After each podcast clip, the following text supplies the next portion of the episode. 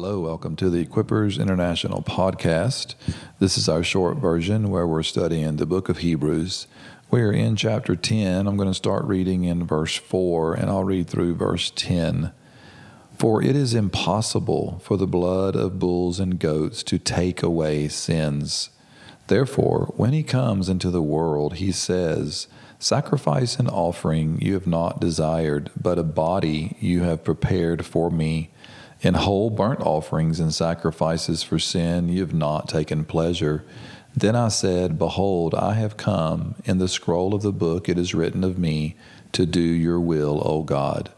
After saying above, sacrifices and offerings and whole burnt offerings and sacrifices for sin you have not desired, nor have you taken pleasure in them, which are offered according to the law, then he said, Behold, I have come to do your will.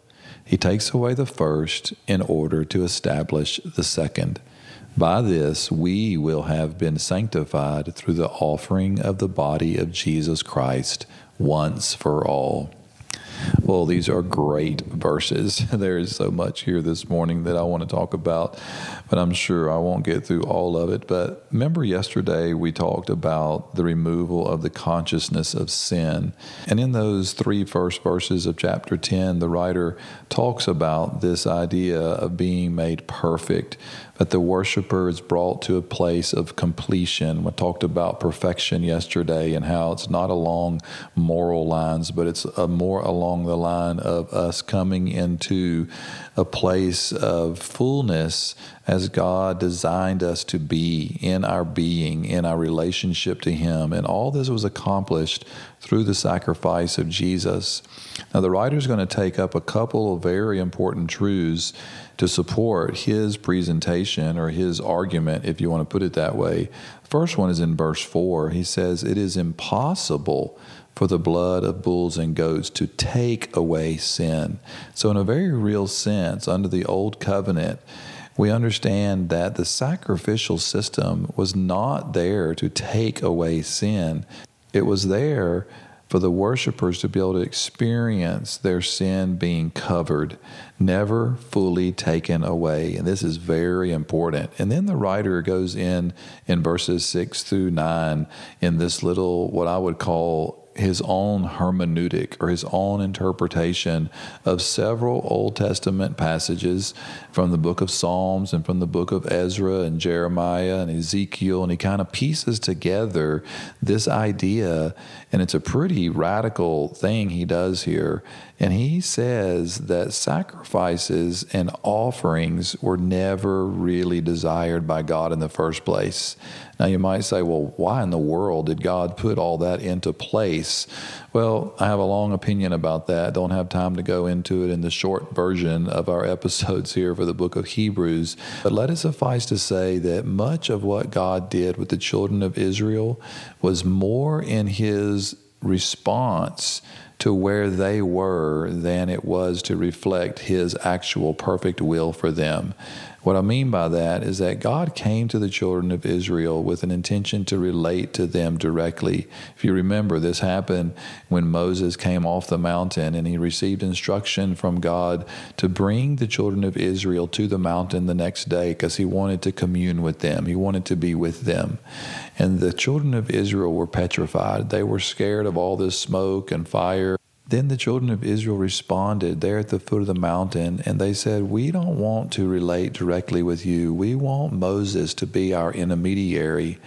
And in that response, God responded to them with the giving of the law.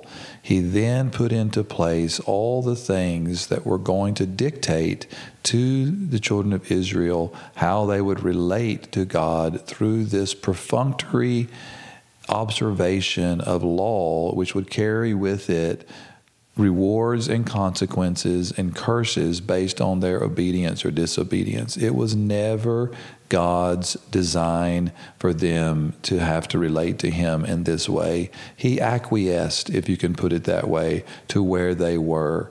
And that's, I believe, what the writer of Hebrews is saying.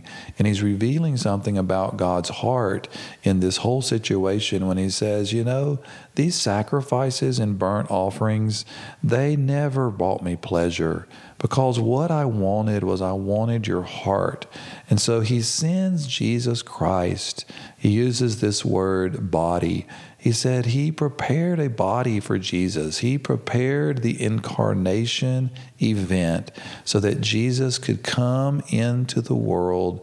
And we've looked at it in extensive detail in our previous episodes early in this book, where the writer lays out why Jesus coming as a man was so important and how he can relate and how he connects with the human race. So he says that I prepared a body for Jesus so he could come and he could do the work that was necessary in order to bring us to God, in order to be the perfect sacrifice that would be able to remove sin. And this is the crux of the conversation. This is the greatest truth. He says there in verse 9, He takes away the first in order to establish the second. What is the first? The first is the sacrificial system that was never truly the highest desire of God in the first place. And then he replaces it with the second. The second is his body. The second is his obedience to die as the perfect sacrifice, to bring in this new and living way. And the verse 10 says, And by this, by this second means by which Jesus died and shed his blood, he says, By this we will have been sanctified through the offering of the body of Jesus Christ once and for all. What a powerful verse. Key thoughts. One, it is a past tense event. We will have been sanctified. That means that Jesus sanctified us. He set us apart. That's what sanctification means. Again, many times we interpret sanctification along the lines of moral behavior, and we say sanctification in the Christian life is all about us cleaning up our lives, or even we become spiritual about it and saying allowing God to clean up our lives.